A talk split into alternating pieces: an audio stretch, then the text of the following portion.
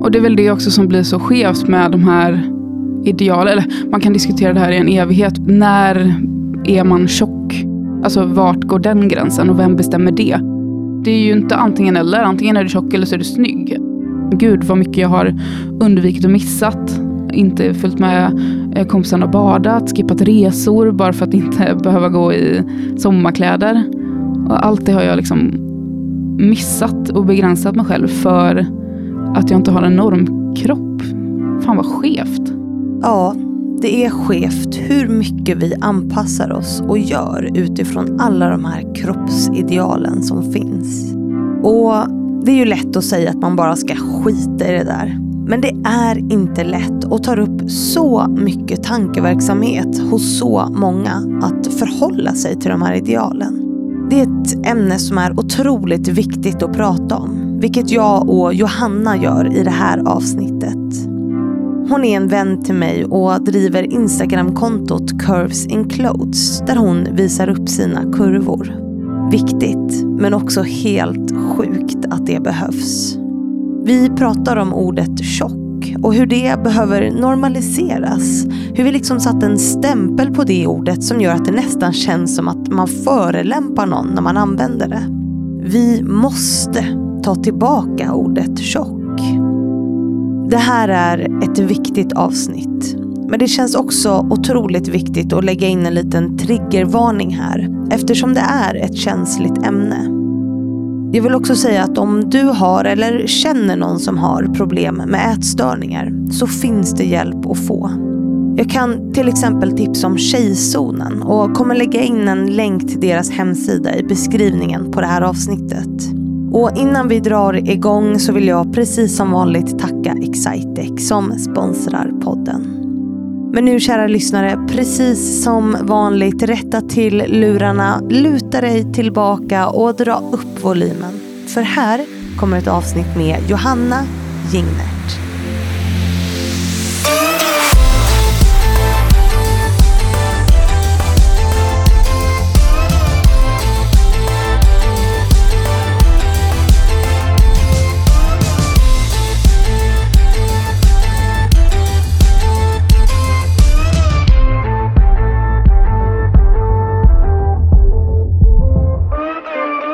Hej och varmt välkommen till Johanna Jingnert. Tack så mycket. Sa jag rätt nu? Du sa rätt. Ja. ja, det är ju min farfar som har hittat på det. Mm. Så att det finns många varianter på det efternamnet. På det efternamnet. Ja. Det är väldigt kul. Alltså, vi har ju känt varandra i, i eh, några år nu Mm. och jag har nog aldrig lärt mig vad du eh, heter i efternamn. Man behöver inte heter- kunna det. Alla bara Curves in Clothes. För jag säger alltid, du vet Johanna Curves in Clothes, inte, inte Johanna Jingnert. Och då, vad heter hon i efternamn? Jag bara Jinge... Någonting. Men det är aldrig någon som vet det. På gymnasiet så blev jag kallad Jinkan. Jinkan. Ja, men precis. Så Jing- Johanna Jinkan, det är så att alla skiter i efternamnet. Nej, men därför att. Jingert känns mer rimligt än Jingnert. Ja, men precis. Så det är Ja. NGN, vilket brukar strula till det lite. Mm, det är svårt. Men Mm. varmt välkommen hit Tack snälla. på din födelsedag. Ja, Eh, och du är ju en, eh, en kompis till mig. Eh, det här har blivit någon grej, nu börjar jag bjuda in alla mina kompisar till, eh, till podden. det är helt rätt. ja, det, men det är jättekul att ha dig här. Ja, men det är jättekul att vara här. Ja, det är en stor ära för mig att vara här. Och jag har lyssnat på typ alla dina avsnitt och älskar din podd. Så det, jag är jättenervös. jag vet, och det är det som är så roligt. Du är ju en eh, av få av mina vänner tror jag som faktiskt lyssnar på min podd. Är det så? Ja, Ja, all right. Ja, Jag älskar din podd. men vi lärde känna varandra efter att eh, du började lyssna på min podd. Ja, För det kommer jag ihåg att du sa till mig när vi träffades första Ja. gången, att du lyssnade på podden. det, det stämmer. Så det var kul. Mm, Och, kul. och nu sitter du här själv Ja, och så är du lite nervös. väldigt nervös. Väldigt nervös.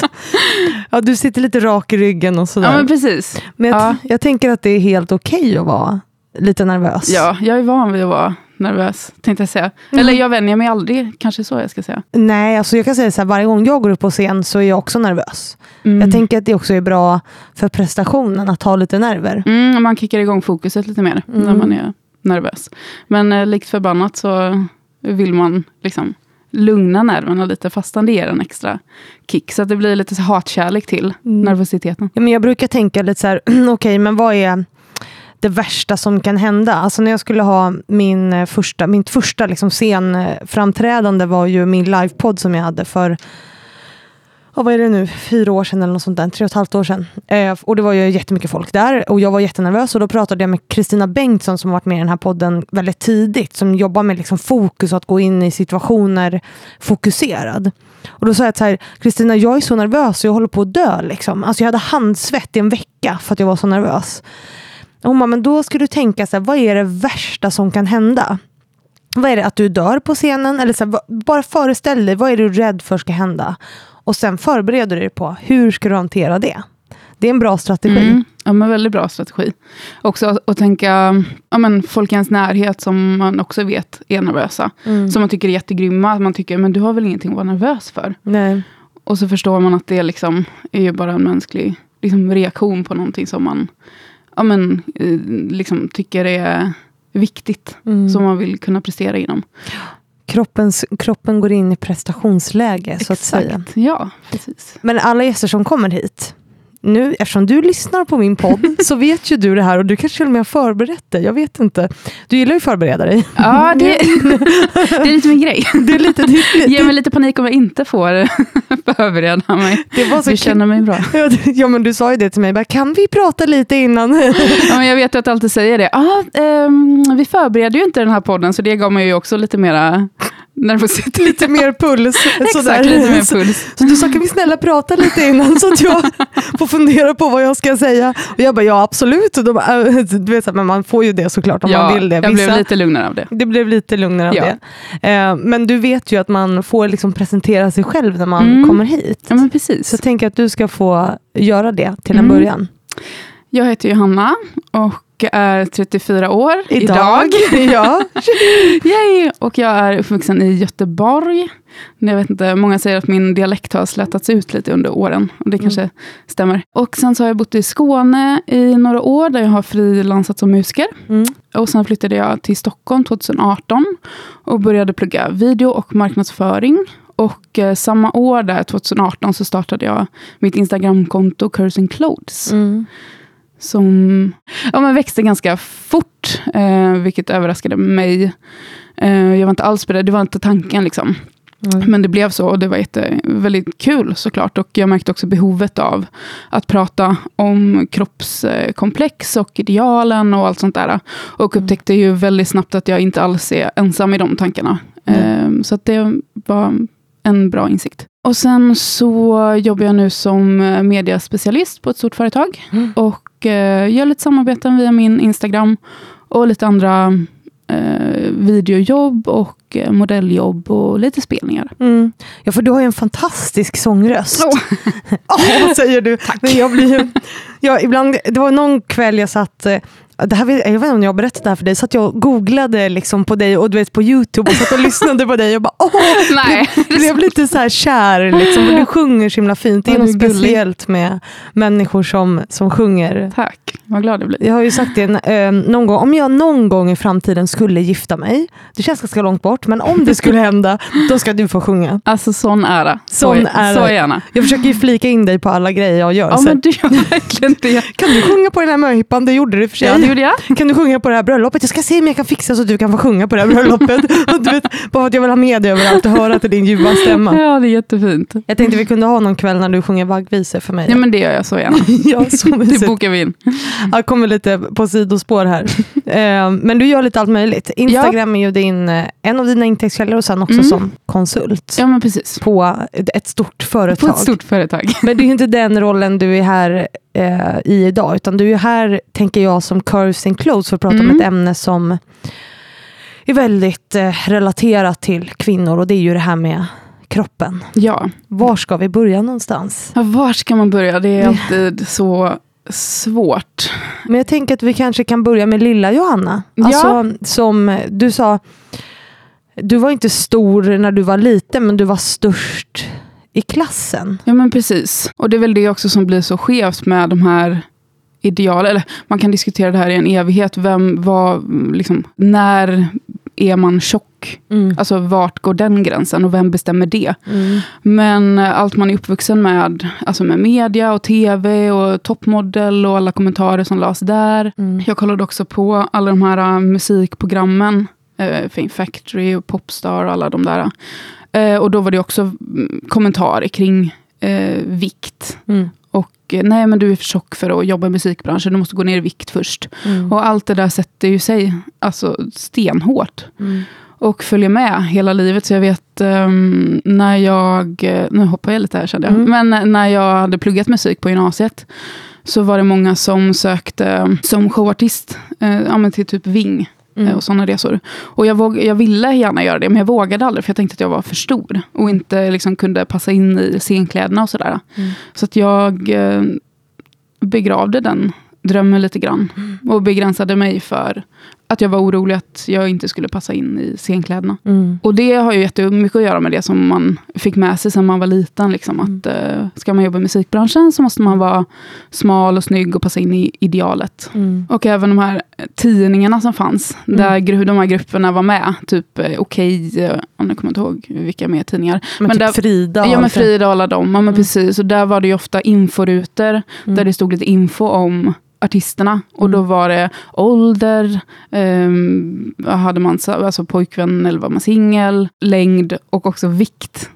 Så det var ju en där som i, i en av de här eh, popgrupperna som hon, hon var den som vägde liksom mest i den gruppen. Så jag minns att hennes vikt blev ju någon slags måttstock för mig. Att bara jag kommer ner till den vikten så är det liksom okej. Mm. Men det var ju ett race jag aldrig kunde vinna. Liksom. Nej. Och det satte sig. Mm. Ja, det där lever ju allt vi gör. Och, det, och du använder ju ett ord nu som är liksom tjock. Mm. Och det här har ju du och jag pratat Mm. väldigt mycket om. Ja, Alltså att våga använda ordet tjock. mm. För att det ligger så mycket laddning i det ordet. Mm. Att det är negativt. Alltså det var ju där på Bachelor någon gång som det var det år- året vår kompis Ida var med. just det. Eh, och det var i studion efteråt en tjej som, jag kommer inte ihåg vad det var, men hon hade sagt, du är, jag, tycker, du är som en, alltså jag tycker att en tjock ponny är söt. Eller det var ju något sådär, liksom, Mm. att hon, hon- det var nå- hon använde ordet tjock och att det var det som liksom var förolämpningen att kalla någon för tjock. Mm. Eh, men att det blir så skevt för att det är ju egentligen inget fel att vara tjock. Alltså förstår du, vi lägger in så mycket laddning i det ordet. Mm, precis. Därför försöker jag ju typ använda det på dig. Alltså jag tränar ju på dig, vilket, vilket känns hemskt och så, så ursäktar jag mig varje gång jag gör det. Ja. Eh, vad tänker du om, om det? När jag säger så här, ja men du är tjock. och, så, och så skrattar jag bort lite, så bara förlåt men jag måste Men du är typ, också fin, brukar du lägga till. Ja precis, du är Ja. också fin. Ja, men precis. Du är också Nej, en av de för det- vackraste personerna jag känner. Nej, men du är ju otroligt vacker. Men du är tjock. Tjock. Ja. Precis. Ja, men, och det är ju verkligen ingen motsägelse att vara tjock. Alltså, det, det är ju inte antingen eller. Antingen är du tjock eller så är du snygg. Alltså, Mm. det, så det blir konstigt. Men det är också så svårt för att det är ju fortfarande väldigt laddat. Mm. Och det, det är ju mycket upp till mottagaren att på något sätt få bedöma Mm. det. Så att det blir svårt att säga det till någon annan. Men Mm. däremot så eh, tror jag att man får börja i den änden att man säger det om sig själv. För att det kan vara väldigt, väldigt triggande att säga det till någon annan som eh, har jättemycket kroppsångest och inte alls, alltså där det är väldigt negativt att vara Mm. tjock. Det är skevt att det är så, men Mm. det är ju så det ser ut nu Mm. i, liksom, i det samhället som vi lever i. Så att det är inte så enkelt att man bara kan eh, börja kalla andra för tjock. Eller men du är ju tjock. Mm. För att det kan ta så himla fel. Så det är ju väldigt svårt. Mm. Eh, Men jag tror att vi har en liten bit kvar innan vi är där. För det är ju verkligen, alltså tänk om vi kunde komma dit där det inte ligger någon värdering i det. Liksom. Men också att vi kommer dit där vi inte ens behöver kommentera om varandras kroppar. Alltså det är ingenting att prata om. Eller det är inte intressant. Liksom. Nej. För det kan vi tydliggöra för lyssnarna här att jag har ju såklart frågat dig, och så här, är det okej? Ja, ja, ja. kan vi använda den här termen? Alltså är det okej? Precis. Eh, och det här har vi ju pratat om, som du sa, många gånger. Jo men vi har ju gjort det, för det är så Mm. himla komplext och svårt. Liksom. Mm. För mig så känns det ju som att jag förolämpar dig. Förstår du? Jag Ja, menar, precis. det är lite som så här smart och snygg. Mm. Eller så här Mm. tjock och Att snygg. man kan inte vara båda. Liksom. Nej, alltså att det är svårt att vara, att vara båda och det är ju Mm. jättehemskt. Ja. Tycker jag. Ja, Och- men för det stämmer ju inte. Men Nej. det är ju det som vi har blivit upp, uppvuxna med. Mm. Och det som hela tiden har alltså, vi blivit matade med. Mm. Att tjock är typ det värsta du kan vara. Mm. Och bara stackars, stackars dig och så här pandemi, eh, ka, karantänkropp. Och det var mycket på sociala medier om om, så, ja, nu har man fått en pandemikropp. Mm. Och mycket liksom, tankar om det. Mm. Som att det är liksom, jättehemskt. Mm. Ja, men, och det finns ju också en del av det här, för nu finns det ju mycket som dig då, som, vad kallar man dig liksom för?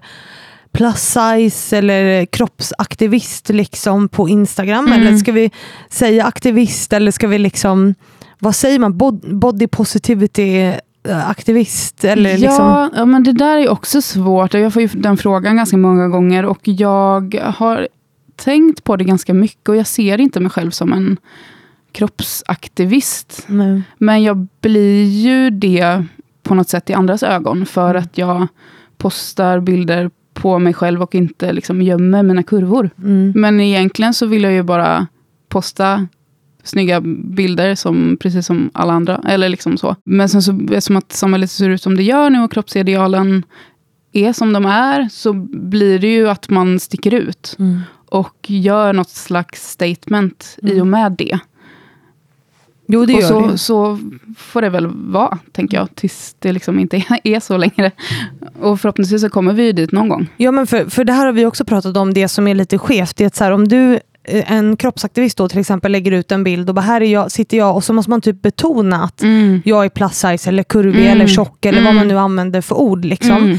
Det är lite som att jag skulle lägga ut en bild och det har jag funderat på om jag ska göra och bara så här, här sitter jag och har en normkropp. Ja, Alltså för det är, Ja. ju så, alltså det är ju så märkligt att ni behöver skriva det. men precis. Här, nu skriver ni inte här sitter jag och är tjock men du bara Nej, använder men jag att en man mening. måste, men precis, man måste kommentera på det. Det är Mm. lite grann som så här, en kvinnlig chef. Mm. Att man måste pinpointa att det är en kvinna. Och man Mm. måste pinpointa att ja, den här kroppen är inte normsmal. Nej. Va- varför ska man behöva göra det? Det är bara en kropp som vilken annan egentligen. Mm. Ja, men det, är också, det beror väl lite på um, syftet också tänker jag. Mm. För att syftet är ju också att inspirera, alltså från mitt perspektiv, eller liksom syftet till mitt konto, Mm. att inspirera andra att också våga släppa begränsningarna. Mm. Eh, att man begränsar sitt liv och sin, si- sig själv. Mm. För att man har kroppsångest eller tycker att man inte passar in i idealen. Mm. Och då måste man ju också skriva om det. Jag måste ju dela med mig av mina tankar och känslor kring kroppen och kring ideal. Mm. Samtidigt som jag försöker varva med att göra det okommenterat också. Mm. För att bara låta det få vara. Mm. Så att det är ja, någon slags mix där tror jag. Det är för, för, för min del. Mm. Och det är så himla svårt att vara rätt i, i den här världen, alltså framförallt på sociala medier om man syns, men överlag när det gäller kropp. För det här, nu refererar jag mycket till vad vi har pratat om, för vi har Ja. pratat mycket om Ja. här frågorna och jag bara, "Ja, men nu måste vi också spela in det i en podd. Liksom. men, men jag till exempel då som har en normkropp, som liksom, jag är ju, eller vad man kanske till och med skulle kunna säga att jag är smal, liksom.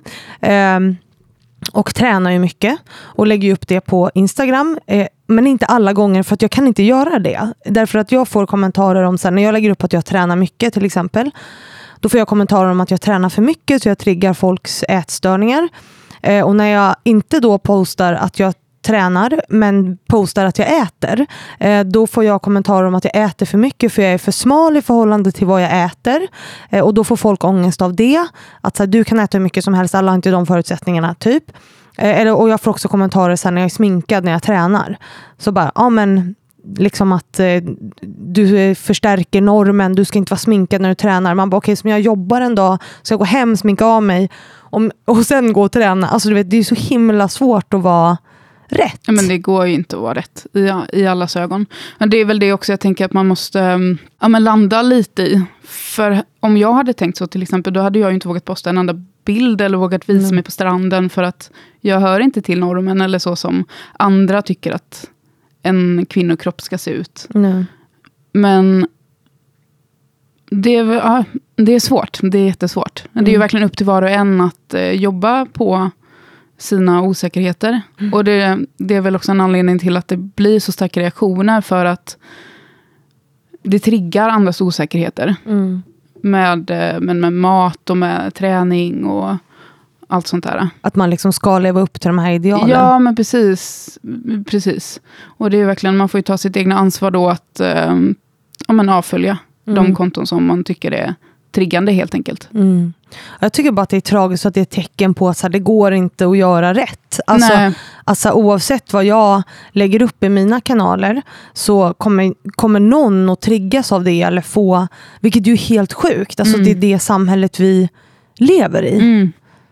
Eller Det- hur? Ja, inte det det, är, su- jo, det är superskevt. det är helt galet. Och det visar också att vi har en ganska lång väg eh, kvar. Mm. För hade alla varit eh, säkra i sig själva så hade det inte alls eh, blivit den typen av kommentarer. Nej. För då ja, är det ju en no-brainer. Liksom. Och det jag tänker på också som är viktigt att prata om det är att här, du visar ju upp din kropp och du pratar om att du är plus size och sådär. Eh, men får du någon gång liksom ångest ändå? Eller liksom att du tycker att det är jobbigt att du är tjock? Liksom? Eller hur, hur funkar det? För man kan ju tro att du är så här, åh jag är tjock och jag embracear det. Liksom. Men vill du berätta om det? Absolut. Nej, men det är ju, alltså, självklart har jag också dagar Mm. som dippar. Där jag blir jätteosäker. Mm. Och det är olika sammanhang och tillfällen och mm, olika liksom, tidpunkter i livet. Alltså Mm. som går upp och ner, precis som allt annat. Mm. Men jag har väl kommit till en punkt nu, eller för några år sedan, när jag startade kontot och en tid liksom in, Mm. att jag uppmärksammar när tankarna kommer, de får komma, Mm. men jag låter inte dem begränsa mig. Nej. Utan jag kan hantera det på ett helt annat sätt nu. Mm. Medan när jag var yngre och de tankarna kom, så hamnade jag ju i en spiral där jag tänkte att det är fel på min kropp, jag måste lösa det, jag måste äta mindre, jag måste träna mer. Och för att det ska, lö- alltså, det ska lösa sig och bli bra och jag ska vara lycklig, då Mm. måste jag gå ner i vikt. Så jag lät de tankarna styra mig och begränsa mig, Mm. vilket jag inte gör idag. Nej. Men de kommer fortfarande. Mm. Och det kommer de förmodligen alltid göra. Och det här har ju vi också pratat om. Eh, men att jag själv kan känna mig så himla trött på, och det här är också intressant i samtalet mellan dig och mig, för att jag har ju varit ätstörd åt Mm. andra hållet. Mm. Alltså det, eller du, har ju, du är inte ätstörd åt något håll, du har en sjukdom och det ska vi ju Ja, berätta och prata mer om sen. Hur, det liksom, eh, hur du fick reda på det och hur det funkade. Men, mm. Men oavsett så har du ju en, en större kropp. Liksom. Och jag har ju, det här vet inte mina lyssnare, men nu vet om det. Eh, att jag har varit ätstörd åt andra hållet, det vill säga att jag har haft anorexia och liksom bulimi och sådär. Vilket gör att, och det är något jag kan hantera idag. Alltså den, det är en sjukdom som man alltid lever med, men man Mm. lär sig att hantera Mm. den. Men du och jag satt på en restaurang någon dag och då sa jag bara här, jag är så jävla trött på att det liksom styr så mycket av ens liv. Och det tror jag många kan känna igen sig i. Mm. Att det är liksom, att många gånger, så jag tror att det inte finns, alltså det finns väldigt få kvinnor som inte på något sätt lever med den känslan av att så här, ska jag äta det här, kan jag äta det här och så vidare. Mm. Sen blir det kanske mer extremt för mig då eh, och något som jag liksom behöver hantera hela tiden. Men hur känns det för dig när, när jag då som är smal pratar om det? Alltså först, vad blir din upplevelse av det? Det beror på alltså om man har en bra eller dålig dag.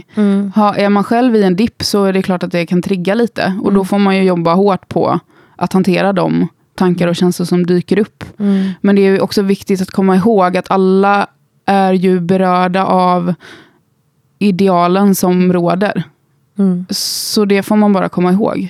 Och det blev också väldigt tydligt för mig när jag startade mitt konto. För det var ju alla möjliga kroppar, eller kvinnor med olika kroppar som skrev. Mm. Att de hade ångest, kroppsångest och var det inte ena så var det det andra. Liksom. Alltså om det inte var vikten så var det något, alltså något annat komplex. Så att alla är ju berörda på det på något sätt och det måste man komma ihåg. Och det är också viktigt att kunna prata om det och behålla distansen till det på något sätt om du förstår vad jag menar. Mm. Att det är på grund av allt som vi blir matade med. Mm. Alltså man får bara mm, kicka igång tankeverksamheten lite och tänka kritiskt. Vad beror det på? Mm. Varför går vi alla runt och känner att vi måste kontrollera våra mat, våra, våra kroppar och passa in i den här snäva normen? Mm. Är det, det liksom ett av dina tips till att hantera det? så att säga? Att man Absolut. liksom det, har hjälpt, förstår? ja, det har hjälpt mig jättemycket. Mm. Att bara ta ett steg tillbaks, kunna se det lite mer objektivt. Mm. Att så här, vad, vad beror det på? Vad kommer det ifrån? Vi alla är uppvuxna med samma liksom, eh, medier, tv-program Mm. och allt sånt där. Och vad, vilka tjänar på att vi ska må så här? Mm. Och ja, men varför? Vad beror det på? Och är det det som gör mig lycklig? Är det det jag vill fokusera på? Mm. Eller finns det annat? Om man verkligen tänker liksom som jag vill ha fokus på istället. Ja, för jag tänker att det tar så sjukt mycket energi, eller av mig har det i alla, i alla Mm. fall gjort det. Att det tar så mycket energi att tänka på så här, vad man äter. Och så kan man göra det i olika utsträckning. Mm. Men jag tror att det är enormt många som gör det. Sen ska man inte trycka i sig McDonalds varje dag och chips och så här. Men det är inte det vi, vi pratar om här. utan Nej, det är ju precis. generellt den här livsstilen som liksom marknadsförs hela tiden. Och man ska inte äta duttenblä och allt vad det är. Mm. Men det är ju alltid fokus på utseende Mm. och inte hälsa. Nej. Så blir, man blir så trött. Man bara, tänker på din hälsa bara. Men det är ju inte det, utan det är ju utseende. Att man ska passa in i smalhetsnormen. Mm. Så att om man fokuserar på hur man mår istället. Mm.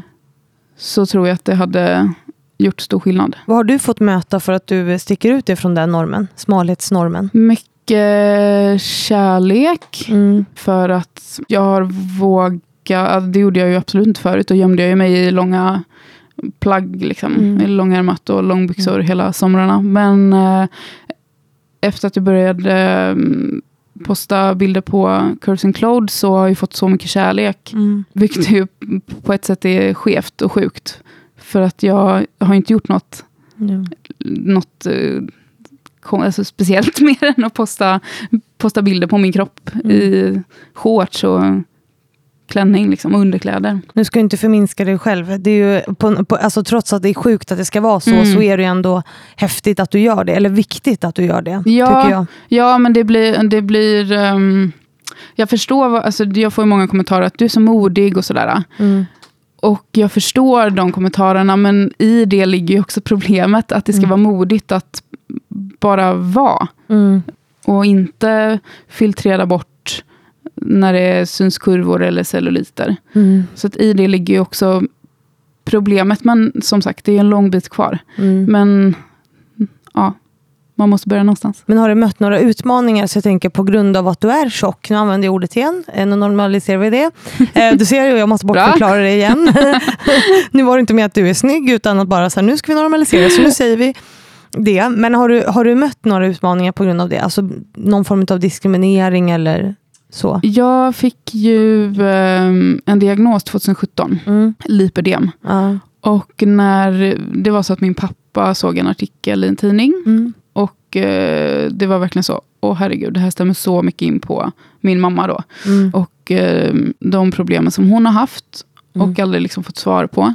Så han visade henne artikeln och hon gick till läkaren och sen så fick hon remiss till en lymfterapeut och sen så fick hon en diagnos då. Mm. Och det var lipödem. Kan du berätta vad lipödem är bara, så att ja, folk eh, vet det? lipödem. Jag tänker att jag ska säga det rätt. Så jag har från eh, 1177. Ja, vad så det att det blir det rätt här. form av beskrivning. Ja, men exakt. Eh, lipödem är en smärtsam kronisk sjukdom i fettvävnaden. Vid lipödem ökar kroppens fettceller i storlek, vilket gör att omfånget av vissa delar av kroppen ökar. Mm. Framförallt över höfter, lår, underben, men även armar. Mm. Och detta är då kopplat till eh, eh, större hormonella förändringar, som mitt triggades eh, när jag kom in i puberteten och började äta p-piller. Mm. Eh, och mammas triggades väl som mest tror jag, när hon blev gravid Mm. var gravid. Och då ringde mamma mig och sa, ja du borde också gå och, och kolla om Mm. du också har det. Eftersom att vi har liknande symptom. Och det var inte lätt. Nej. och då bodde jag i Skåne också, så att jag tror att jag var på tre olika vårdcentraler. Och där var det bara, nej men du är bara tjock, du äter mindre och tränar mer. Mm. Och sen till slut så skrev jag mig i Göteborg och fick liksom pendla från Skåne till Göteborg och gå till en mammas vårdcentral där då. Och så fick jag remiss till den lymfterapeuten som hon hade varit, den mottagningen, rehabmottagningen. Och där fick jag diagnosen Mm. lipödem också. Så, och det är ju en diskriminering. Du är bara tjock, träna och ät mer. Ja, precis, Mm. för det finns en diagnoskod. Mm. Eh, Men eh, läkaren, den första läkaren jag var hos sa att lipödem är bara något nytt hittepå. Mm. Precis. Så det ja, var många tårar Mm. och frustration. Men höll du på med det där och liksom träna och äta mindre och liksom försökte gå ner i vikt? Ja, För att du kände pressen liksom för att du måste bli smal? Gud ja, alltså jag har tränat och ätit så lite Mm. under perioder i mitt liv. Mm. Främst under gymnasiet då, för då började jag äta p-piller och gick upp mycket i vikt. Mm. Och ju mer jag gick upp, desto mindre åt jag Mm. Och eh, började träna Mm. mycket. Gå promenader varje dag inom skolan och Mm. blev liksom helt besatt. Och det var så ett triggande, vad jag tyckte på ett liksom positivt sätt, när mina klasskompisar sa, men gud vad lite du äter, ska du inte äta mer? Mm. Och då var det som att, jag tog det som att, men nu borde jag gå ner i vikt. Mm. Om, om den här tjejen som är smal tycker att jag äter lite, Mm. då borde jag ju gå ner i vikt. Nu händer det nog något snart. Men det gjorde det ju aldrig. Nej, och det är också en, en ätstörning fast utan resultat då. Ja, men- alltså, så ja, men du precis. utvecklade Så ju det- en ätstörning i... Ja, så det Mm. blev ju jättekonstigt, eller liksom så. Ja. Och frustrerande, förstod inte alls varför, inte, varför min kropp betedde sig så som den gjorde. Mm. Och sen fick du diagnosen, Mm, lipödem. precis, det var ganska många år senare, det var 2017. Mm.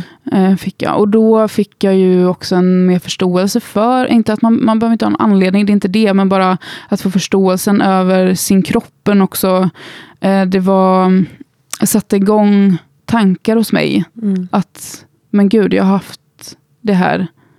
Och så har jag straffat mig själv Mm. över något som jag inte har kunnat hjälpa. Eller det blev som en start på den processen att tänka kritiskt. Och så här, men gud vad mycket jag har undvikit och missat.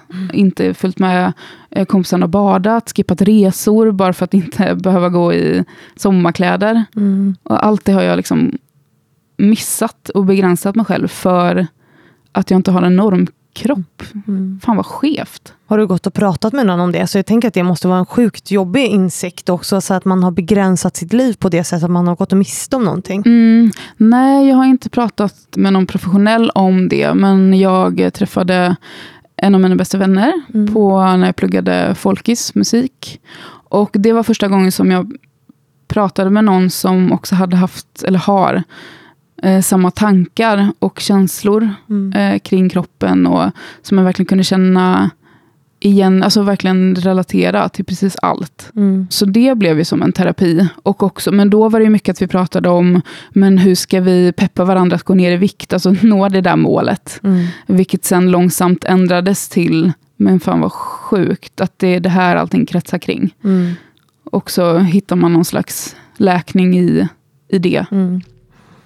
Mm. Ja, och, du, och sen så startade du ditt konto, Precis. Curves in Clothes. Var det när Ja. du fick lipödem? Nej men det var efter där, för ja, men det var ju som ett resultat av alla de här eh, tankarna som dök upp, eller den här skif- skiftningen i, i tankarna. Du höll på att analysera det länge eller och liksom funderade över hur du hade förhållit dig alltså till? Ja, men precis. Att jag fick ju diagnosen 2017 och jag startade kont- kontot 2018. Ja. Så att det var ju en process där med, eh, under ett år där, det, där jag försökte få hjälp och få en diagnos och sen också vad kan jag göra åt det här nu? Mm. Och så långsamt så började, ja men det var som en, en lättnad och frihet i, efter den diagnosen. Mm. Och eh, sen så började jag intressera mig för foto och video. Mm. Och då var det min kompis som sa, men gud du borde ju typ starta ett Instagramkonto så kan du kombinera alltså, de två. Mm. Eh, och då hade jag gjort det två veckor Mm. tidigare. Mm. Och bara, men gud vad sjukt att du säger det. För jag har startat ett konto men jag har inte vågat lägga upp någonting. Mm. Som heter Curves in Clothes. Som heter Curves and Clothes, exakt. Mm. Och då sa han, men gud, men, kör. Och så fick jag fundera två veckor till och sen så postade jag min första bild. Ja. Vad var det för bild? Ja, vad var det för bild? Jag tror att jag står i ett rött eh, set mot en byrå och ser lite sassy ut. Och tjock! och tjock. Och snygg! Sassy och tjock. Ja, Exakt. precis. Sassy, tjock och snygg. Exakt. Precis. Och vad hände då? Och vad skrev du då? Liksom, vad blev startskottet på det här? Åh gud, jag minns inte riktigt vad jag skrev det här faktiskt. måste du ju komma ihåg Johanna. Ja, men man tycker det, men jag kommer, jag minns faktiskt inte. Nej. Eh, men jag eh, postade i alla fall i eh, Facebookgruppen Heja livet Mm. Om alla de här tankarna. Eh, och så länkade jag också till kontot Mm. och då fick jag jättemycket följare. Mm. Och bara oj, vad, vad händer nu? Mm. Och sen var det en journalist som hörde av sig som gjorde en artikel i Expressen tror jag att det var. Mm. Och då blev det ju också uppmärksamhet eh, i och med det. Mm. Och då växte kontot ganska snabbt på kort tid. Mm. Och så var det jättemånga som skrev och kände igen sig. Och då insåg jag liksom hur ja, men vanligt det är. Mm. Även om man vet det innan så är det lättare att känna sig ensam med de tankarna tror jag. Mm. För att man pratar inte om det på det sättet, utan man pratar mer att åh gud vad tjock jag är, eller jag ser tjock ut den här. Och, men då diskuterar man mest att ja, men kring, kring att lösa problemet och problemet är att man är tjock. Ja, för det här är ju liksom saker du får höra från dina följare Mm. på sociala medier och det liksom öste in meddelanden från folk som känner igen sig som du Ja. sa. Vad är det du får, får höra? Liksom? Jag får höra att folk eh, verkligen känner igen sig Mm. och att de relaterar till alla de här tankarna. Mm. Och jag tror att jag kanske blev den ventilen eller den vännen som jag fann i min kompis Kristina Mm. när vi började prata om allt det här. För i hela mitt liv så har det bara kretsat kring hur, vi ska, hur man ska lösa att eh, vara tjock. Alltså gå ner i vikt och man passar inte i de och de kläderna. Och gud, det kan man inte ha om man har lite mage. Då, det var så man diskuterade liksom i, i min vänkrets. Mm. Så när vi kunde diskutera och liksom relatera och förstå varandra och mer problematisera lite mera, Mm. så blev det ett helt annat samtal. Så jag tror att många kanske kände att det var skönt att prata om det på det sättet. Mm. Och att det blev deras ventil Mm. till de tankarna och det, se det på det, nej men det perspektivet. Liksom. Mm. Men det måste ju också vara tungt att få höra det. Liksom jag, jag får ju också mycket så meddelanden från kvinnor hela tiden. Eh, och jag tänker i ditt fall måste det också vara otroligt tungt att få ta del av de här storiesarna. För det är på något sätt, för mig är det ju ofta kopplat till en fråga. Vilket gör att det inte blir lika personligt många gånger. Förstår du vad jag menar? Mm. Att, att folk hör av sig till mig och säger jag blir förminskad på jobbet eller sådär. Eh, Men för dig kan jag tänka mig att det blir mer personligt för att det ligger närmre liksom hur ens kropp uppfattas och hur man ser ut. Även om det är ett samhällsproblem, så precis som jämställdhet. Mm. Så är att vara tjock eller utseende överlag mer kopplat till person. Liksom. Mm. Är inte det tungt att få höra ibland? Det är supertungt att höra och det är ju ledsamt när man inser eh, man hamnar ju lätt i sin egna bubbla och Mm. tänker att men gud, jag har ju kommit så långt nu i de här tankarna och jag begränsar mig inte längre. Nej. Och sen får man meddelanden och så inser man att mm, det här är ju min bubbla bara. Mm. Det finns ju så många som är kvar i där jag var för flera år sedan Mm. och som känner att de inte kan ta sig ur det. Mm. Och det är ju superledsamt att få ta del av det, men också känner jag ändå lite hopp att då kunna få kanske hjälpa till och vara en inspiration till att det faktiskt går. Mm. Men att man måste, det, det krävs jobb och man måste ändra sin liksom, tankesnurra för att komma dit. Men att det är möjligt, men det är ju supersvårt och ledsamt. Mm. Men eh, det är också det som peppar mig att fortsätta. Mm. Jag tänker att det också är att det måste ha varit en häftig och tuff resa. För jag tänker att när du startade det här Instagramkontot så var det ju, och det är man ju aldrig på något sätt, men jag tänker att då var du kanske inte riktigt alls klar i dina tankar och ditt förhållningssätt till din kropp. Alltså det var ju kanske lite som mig som bara woho, nu ska vi prata om kvinnor i karriären och så blir det ju liksom något annat Mm. längs vägen på något sätt, Mm. att det är en utvecklingsresa. Men hur har du liksom hanterat det rent så här, självsäkerhetsmässigt, självförtroendemässigt? Att liksom, för jag kan tänka mig att det är liksom att spränga sina barriärer lite hela tiden, att lägga upp de här bilderna. Liksom. Mm, Eller? verkligen. Ja, men precis. När jag startade kontot, samma år där så eh, gick jag in på nätet och shoppade shorts. Mm. Och jag hade inte gått i shorts sedan jag var typ åtta. Nej. Så det var första sommaren som jag gick i shorts och det kändes som att jag var naken. Mm. Men det var också så skönt att slippa de här långa byxorna och gå och svettas. Liksom. Så att jag var absolut inte klar med, och det är jag ju fortfarande inte, men Mm. jag hade inte, nu har jag kommit längre och det hade jag ju inte gjort då, utan det var ju precis i starten, men jag fick ju som en, en boost av att starta kontot och få så mycket pepp och kärlek. Mm. Och också inse att fan vad sjukt att det är så utbrett. Även om man vet om det så blev det så himla tydligt och kom så nära. Mm. Så det har ju hjälpt mig att få mer självförtroende. Mm. Och också vilja peppa andra att få det. För att jag insåg vad jag vinner på det. Mm. Och vad jag har undvikit och vad jag nu vinner tillbaks. Mm. Vad, hur tänker du att vi kan prata om de här sakerna för att förändra? För att jag, alltså det här är ju något som folk, som vi har varit inne på, som du har sagt flera gånger, som liksom människor lider över, eller av, väldigt mycket Mm. eh, överlag. Hur tänker du att vi har de här samtalen? och Hur normaliserar vi det? Det är ju supersvårt, för som sagt så beror det ju helt på hur långt man själv har kommit i den Mm. tanken. Och hur mottaglig man är Mm. till att ha det snacket och hur triggande det är för en. Mm. Men man måste prata om det. Mm. Och jag tror också att, att eh, prata kritiskt om det. Mm. Och vara mm, lite mer cynisk. Mm. Om du förstår vad jag menar. Syna systemet på något sätt? Ja, men precis. Exakt. Och varför eh, det ser ut som det gör. Och sen om man kollar på statistiken och har inte siffror i huvudet. Men det Mm. är ju helt, alltså man blir så ledsen när man tittar på ja, men hur många kvinnor är nöjda med sig själva och så vidare. Mm. Och då inser man ju hur skevt det är när man zoomar ut och ser det stora hela. Mm. Och när man pratar med vänner som man tycker, men du är ju fan helt perfekt. Hur kan du ha några kroppskomplex? Mm. Då förstår man ju hur skevt det är. Mm. Och det måste man komma ihåg när man själv hamnar i de tankarna. Men för det där tycker jag är viktigt att komma ihåg just det jag refererar tillbaka till det här, eh, de samtalen som vi har haft. Att Mm. jag ibland är kritisk mot mig själv och bara åh nu känner jag mig tjock. Att det måste bli så skevt för dig.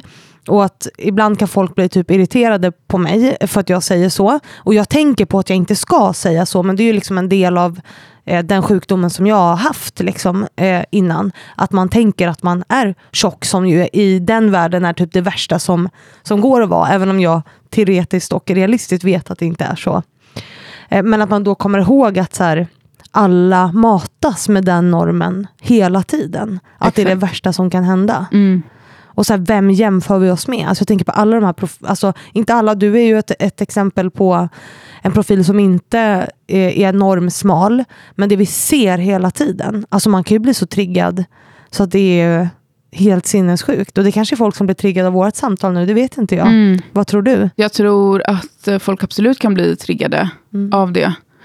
För att man, är så, man har kommit så olika i den tankeprocessen. Mm. Och är man inne i den bubblan där man känner att tjock är det värsta man kan bli. Så är Mm. det klart att då är man kanske inte mottaglig för den diskussionen. Liksom. Nej. Och kom ihåg att tjock är inte samma som att trycka i sig McDonalds-svaret. Alltså tjock och hälsa är ju inte samma sak. Nej, precis. Det är verkligen inte det. Och det är ju det vi blir lä- inlärda. Alltså bara som när jag gick till läkaren för lipödem. Mm. Att det var ju liksom direkt, ja men ät mindre och träna mer. Mm. Det var liksom ingen check eller frågor eller någonting. Utan det var bara så här, ah, okej du, du är tjock, eh, då måste du äta mindre och eh, träna mer. Mm. Vilket ju såklart var supertriggande. Mm. Och då lägger man också skulden på sig själv. Att det är, ah, okej men då får jag göra det. Mm. Och så blir man ätstörd igen. Något som jag tycker också är intressant att prata om, som jag vet att du håller på att utforska mer nu, det är det här att, att, att dejta och vara tjock Mm. samtidigt. Ja. ja, för det, ja, vi skrattar nu, men alltså det är ju också helt sjukt. Mm. Alltså jag, eh, vi ska prata om dig, men jag vill bara utveckla varför jag vill prata om det. För jag håller på att skriva en, en bok ju, eh, om eh, hur vi bedömer och att där har jag läst på om forskning och så kopplat till utseende. Att liksom folk som är tjocka diskrimineras ju på så många olika sätt inom vården, eh, liksom mobbas i skolan, eh, men också i datinglivet. Och du vet ju att du har ju haft ett aktivt datingliv. Det har jag. Eh, nu, eh, nu har du inte det längre. Nej. Eh, sen behöver vi inte fördjupa oss mer i det. Men, men liksom, hur har det varit att dejta och vara tjock? Alltså först och främst så var det ju bara en eh, liten chock, eh, ganska stor chock, att, dej, alltså bara att börja dejta. Mm. Eftersom att jag hade varit i ett långt förhållande. Eh, och aldrig hade använt mig av alla de här datingapparna. Och sen så blev det ju verkligen en till chock att jag upptäckte att alla de här tankarna som jag hade jobbat så hårt på Mm. bara kom som en käftsmäll tillbaks. Att men gud, ska jag liksom vara intim då eventuellt med andra människor? Mm. Vad ska de tycka om min kropp? Men gud, jag kanske måste träna mer först innan jag ger mig ut och dejtar. Mm. Och där fick jag verkligen stoppa mig själv för att inte liksom spinna iväg i den här onda spiralen, vilket var jättesvårt. Och jag blev själv förvånad att det kom tillbaks nästan mm, utan att jag tänkte på det. Liksom. Du började direkt liksom Jag började- referera dig själv Ja, utifrån började på något direkt, sätt. ja, men precis, tänka vad ska andra tycka och Mm. hur ska jag någonsin kunna eh, hitta någon som vill dejta mig? Mm. Vilket ju är helt sjukt Mm. att tänka så. Nu lät det som att jag var jättesjälvgod. Vem Mm. vill inte dejta mig? Ja. Det var inte så jag menade. Men Fast så att- är det ju faktiskt Johanna. Vem vill inte det? Du är ett riktigt kap. Ja. Men det, men det var ju utifrån liksom, min kroppsstorlek att tänka att de tankarna kom. Mm. Men då fick jag, precis som 2018 där, bara stanna upp, Mm. zooma ut och landa lite och Mm. tänka mer kritiska tankar. Varför dyker det här upp nu Mm. hos mig? Och sen började lite smått att eh, gå på dejter och upptäckte att ingen dog. Nej. Ingen eh, avvisade mig på grund av det. Eller det vet jag inte. Men ja, Det är ju svårt att veta. Nej, det är svårt att veta. Det är Nej. svårt att veta. Men det, jag hade trevliga dejter och de ville ses igen. Mm. Trots att du är tjock. Trots att jag är tjock. Ja, Eh, wow, ja precis. vilken grej. Ja. Det kanske inte handlar om kroppsstorleken Mm. alltid, trots allt ändå. Mm. Så det, det var ju samma där, att bara våga göra det. Mm. För rent instinktivt så vill jag ju undvika det, för att Mm. det kändes som att jag ville skydda mig själv. Och då fick jag tänka tillbaka på, men gud, hur var det, vad var det jag undvek förr? Mm. Och vad blev resultatet av det? Mm. Och vad blev resultatet när jag vågade faktiskt att slänga mig ut? Mm. Så då fick jag ju bara helt enkelt göra det. Som att jag också promotar att göra det. får jag ju göra, ja, live by example. Det måste vara en sån enorm lättnad att liksom landa i det och sluta begränsa sig på grund av, av en sån grej som man har ångest över. Det är en så sjukt stor lättnad. Vad har det gjort med dig som människa? Eh, Jag har blivit mycket gladare, Mm. vågar utmana mig själv. Mm. Lyckligare, Mm. mycket lyckligare. Mm. Inte lika liksom, ängslig över saker. Det blir som en ond cirkel. Alltså dels är det jobbigt att gå i alla de här tankarna, men man blir också bitter över allting som man undviker och missar. Mm. För att man begränsar sig. Mm. Så det har ju gjort otroligt stor skillnad Mm. i mitt liv. Hur lång tid var det du gick runt och begränsade dig sådär? Svårt att säga exakt tid, men det, alltså, de här tankarna började ju när jag var liten. Mm. Jag vet inte hur gammal, 8, 9, 10, någonstans där. Ja. Det Fram- börjar så tidigt, det är så sjukt. Ja, Förlåt, det är supersjukt. Mm. Och sen fram till, det blev som att det eskalera och var någon peak under gymnasiet. Mm. Och sen var det väl ganska stabilt dåligt liksom, fram tills eh, ja, men 2017-2018. Mm. Det är många år alltså. Det är väldigt många år. Så att det sitter ju hårt inpräntat. Så att Mm. begära att man ska, eller liksom tänka att man bara ska bli fri från de tankarna från ena dagen till den andra, så det går inte. Nej. De kommer ju alltid hänga med. Mm. Men man kan ju bli bättre. Ja, men och i grund och botten handlar det om vilken inställning man har till det. Mm. Om jag säger att jag är trött på att begränsa mitt liv utifrån mat, liksom, Mm. Då kan jag ha den inställningen också till de tankarna som kommer upp ibland. Mm. Att bara vill jag lägga energi på det här? Exakt. Men det kräver ju på något sätt att man, och det tror jag också är grunden i det som, som du pratar om, alltså att förstå att det är en del liksom av systemet och att det är liksom så det ser ut. Då kan man se det på det sättet. Exakt. Så det är lättare att liksom få ett helikopterperspektiv Mm. på sina egna Det tankar och hur man förhåller sig till dem på något Ja, sätt. det tror jag är så viktigt. Men det var som du sa förut också, att man kan ju intellektualisera saker och ting, men känslan är fortfarande samma. Alltså man vet att det är skevt att man har de här tankarna. Mm. Och att man begränsar sig, eller att det blir begränsande. Mm. Och man vill inte att det ska vara så, men känslan är ändå det den är. Att man vill undvika mat, eller man vill gå ner i vikt eller sådär. Så att det, men att bara komma dit, tror jag, att kunna skilja på tanke och känsla, så tror jag Mm. man har kommit en bit på vägen. Mm. Att liksom ha distans till Ja, men sina precis, känslor att ha, ha distans och tillåta sig att okej, jag känner så här, men jag vet också att, att jag inte kommer dö om jag äter, till exempel, Mm. eller vad det nu kan vara. Mm. Och jag kommer kunna åka till stranden, även om jag inte går ner i vikt till sommaren. Mm. Ja, för ångest. För det här är ju väldigt förknippat med ångest, även om man inte får panikångest så, så tror jag att många känner igen sig i att man kan få ångest när man äter något. Du vet, så här, Mm. att det, det tror jag är tyvärr mycket vanligare än vad man tror. Mm. Och att då kanske stanna kvar i det och bara, dog jag av det här? Eller nej, det gjorde jag inte. Alltså det, ångest går ju över. Ja. Liksom. Men det, för det har ju du och jag pratat om, Mm. alltså när, du, när vi pratar om mat. Ja. Och du säger att ja, men det här är lite triggande, men jag, jag äter ändå. Mm. Och så ser jag att det var inte så farligt. Nej. Nej, och så är det ju, och de liksom perioderna för mig är ju, nu är de ju väldigt korta liksom, Mm. och, och väldigt sällan förekommande. Ja. Men när jag skulle liksom komma över mina, alltså komma över, men när jag skulle bli frisk från mina ätstörningar som liksom var, eller vi har ju haft samma typ av ätstörning, bara att Mm. jag blev ju smal för att Mm. jag har inte lipödem. Mm. Eh, men du blev inte smal Mm. eh, för att du har det. Men att liksom, mitt sätt att komma över det var ju att liksom äta och sen bara stanna kvar i ångesten. Och liksom, dog jag, blev jag tjock? Nej, det blev Mm. jag inte. Mm. Eh, Mm. Och det är inte farligt att vara tjock. Nej, men, nu la jag till det. Men förstår du? Att man ja, liksom precis. måste... Men och det, jag tror att det, att, man, att det är bra att använda, eller jag har använt mig av samma princip. Alltså Mm. som du säger, jag äter ändå, så märker jag att jag dör inte. Ja. Att när jag tänker, men gud, jag vill inte gå till stranden för att jag vill inte visa mig i badkläder. Och så Mm. gör man det ändå. Mm. Och så inser man att, oj, jag hade ju en jättehärlig dag. Ja. Och jag har legat solat och umgås med vänner och badat och haft det superhärligt. Mm. Skulle jag ha missat det här då? Mm. För att jag inte ville visa mig i bikini?